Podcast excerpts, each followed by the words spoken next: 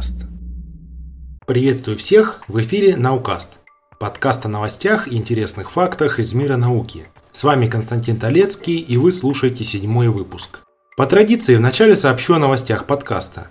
Благодаря вашей поддержке Наукаст попал в рубрику «Новое и интересное» на главной странице iTunes. Число прослушиваний подкаста на сайте AirPod достигло семьсот. Огромное всем спасибо за поддержку. Я и впредь буду стараться улучшать качество материала и звучания. В честь этих событий, начиная с сегодняшнего дня, объявляется конкурс на лучший вопрос к подкасту. Задайте свой вопрос к ведущему, и самые интересные прозвучат в эфире, а автору лучшего вопроса достанется подарок – замечательная футболка Наукаста. Вопрос оставляйте в комментариях к подкасту на AirPod, на сайте нау каст точка ру или в группе ВКонтакте ви ка точка ком слэш наукаст. Подведение итогов состоится первого марта. Главное, не забывайте оставить пометку «Вопрос к подкасту». А сегодня мы перенесемся в прошлое на пятьдесят восемь лет назад. Именно тогда, в январе тысяча девятьсот пятьдесят пятого года, в журнале Physical Review вышла статья о характеристике пузырьковых камер. В тысяча девятьсот двенадцатом году физик Виктор Гесс проводил эксперимент с ионизационной камерой, установленной на воздушном шаре. Что это за камера, спросите вы меня? Это такой герметичный ящик, наполненный газом с двумя электродами, между которыми создается большое напряжение. Альфа, бета и гамма излучения ионизуют газ, а электроны и ионы создают электрический ток. По сходным принципам работают счетчики Гейгера и пожарные датчики дыма. Так вот, Гесс ожидал обнаружить уменьшение ионизации в атмосфере с ростом высоты. Однако результат был прямо противоположным. Тогда он решил, что это излучение, проникающее на нашу планету из космоса, а атмосфера просто рассеивает его все больше с приближением к Земле. Это сейчас мы представляем себе природу этих частиц, а вот в начале двадцатого века поиск средств обнаружения этих частиц стал настоящим вызовом для ученых-физиков. Двое мужчин особенно продвинулись в этом деле. Это были Чарльз Вильсон и Дональд Глейзер. Основными источниками первичных космических лучей являются взрывы сверхновых звезд и Солнце.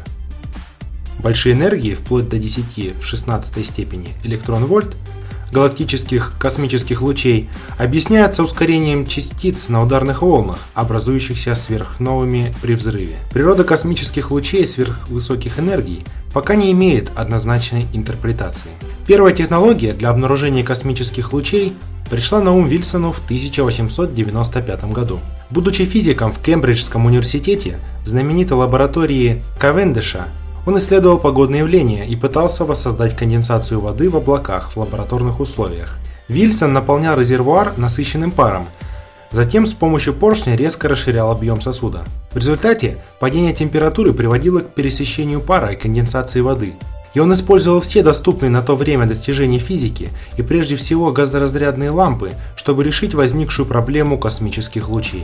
К тысяча девятьсот десятому году Вильсон использовал свою облачную камеру для обнаружения заряженных частиц, поскольку они будут оставлять за собой след из ионов и капель воды при прохождении через газ в камере.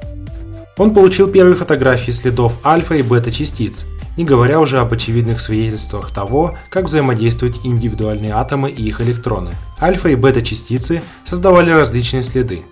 У первых он был широким и прямым, у вторых он был тонким и легко изменялся при столкновениях с другими частицами.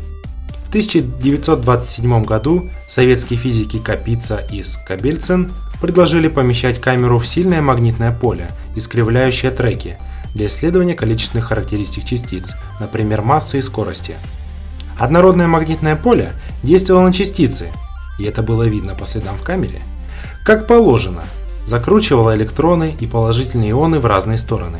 Камера Вильсона сыграла огромную роль в изучении строения вещества.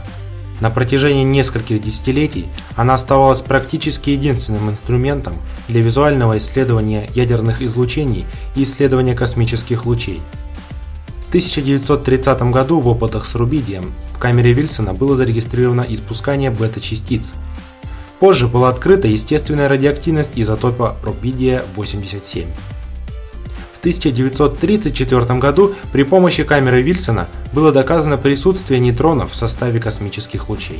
Но камеры Вильсона имели свои ограничения для научно-исследовательских целей.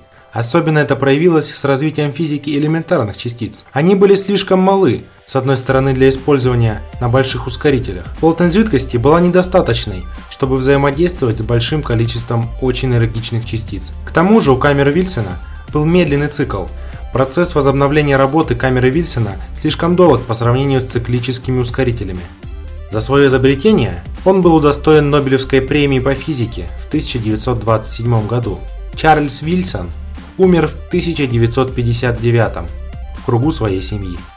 Глейзер – американский физик, которому приписывают изобретение пузырьковой камеры, которая работает по схожим принципам, что и камера Вильсона, за исключением того, что она наполнена перегретой жидкостью, а не газом. Сын продавца из Огайо, Глейзер был настолько опытным музыкантом, что он играл в местном оркестре в возрасте шестнадцати лет. Но его настоящей любовью была математика и физика, и он уехал получать докторскую степень в Калифорнийский технологический институт в тысяча девятьсот пятидесятом. Легенда гласит, что когда он был на факультете Мичиганского университета, Глейзер прохлаждался с коллегами за бокалом холодного пива, наблюдая поток пузырьков в бокале, и был вдохновлен этим на создание устройства, которое может отслеживать субатомные частицы при помощи пузырьков. Глейзер позже сам опроверг эту историю, сказав, что пиво не было его вдохновением, хотя он и использовал его в качестве жидкости в ранних прототипах камеры. Его первым устройством была небольшая стеклянная колба размером примерно с большой палец, и первоначально она заполнялась не только пивом, но и газированной водой и даже имбирным элем. Он не добился большого успеха с теми жидкостями в получении пузырьковых дорожек от субатомных частиц. Затем в тысяча девятьсот пятьдесят третьем году он построил небольшую пузырьковую камеру, заполненную перегретой жидкостью, на этот раз с диэтилового эфира, дополненную высокоскоростной камерой для записи первых треков, следов космических лучей. За создание пузырьковой камеры он в тысяча девятьсот шестидесятом году получил Нобелевскую премию по физике. Он стал одним из самых молодых ученых, удостоенных такой чести. Сегодня в пузырьковых камерах обычно используют водород. Интересно сложилась дальнейшая жизнь изобретателя. Глейзер переехал в Калифорнийский университет в Беркли вскоре после этого открытия, где он продолжал оттачивать свое изобретение. В его первых два года в Беркли он в одиночку собрал около полумиллиона фотографий прохождения частиц через новую большую пузырьковую камеру, что построил его коллега Луис Альварес. Это устройство было почти два метра в длину. Для сравнения, первая камера Глейзера была длиной два сантиметра и было способно измерять следы частиц каждые четырнадцать секунд.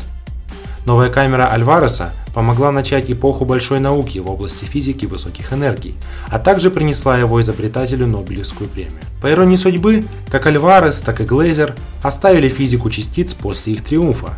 Некоторые полагают, что они стали скучать и разочаровались, увидев, какой автоматизированной областью науки стало исследование частиц. Глейзер переключился на молекулярную биологию, изучая эволюцию бактерий, регулирование роста клеток, причины рака и генетических мутаций. В частности, он обнаружил, что некоторые мутации у китайских хомяков вызвали животных, которые необычайно чувствительны к ультрафиолетовому излучению. Оказалось, что воздействие ультрафиолета превращало мутировавшие клетки в раковые.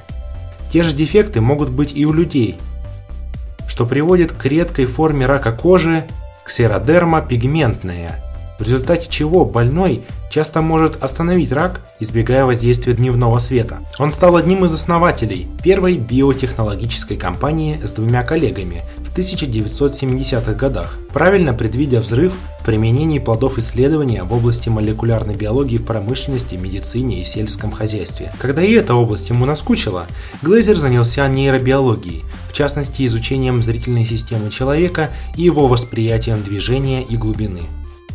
Глейзер также использовал свое фотоанализирующее оборудование, изначально разработанное для пузырьковой камеры, для идентификации видов бактерий с помощью компьютерного сканирования. Таким образом, он принес немного автоматизации в новую для себя сферу. И в то время как пузырьковые камеры были в значительной степени заменены в области физики частиц более поздними технологиями, такими как искровые камеры и пропорциональные счетчики, в наши дни они испытывают некоторый всплеск интереса в процессе поиска загадочной темной материи. Дональду Глейзеру в настоящий момент восемьдесят шесть лет. В подкасте были использованы материалы с сайта NASA This Month in Physics History, January twelfth thirteen, а также материалы с сайта Википедия. Вы слушали Наукаст. С вами был Константин Толецкий. Не забывайте подписываться и оставлять комментарии. Это очень важно для нас. Участвуйте в конкурсе и выигрывайте наши призы. До новых встреч!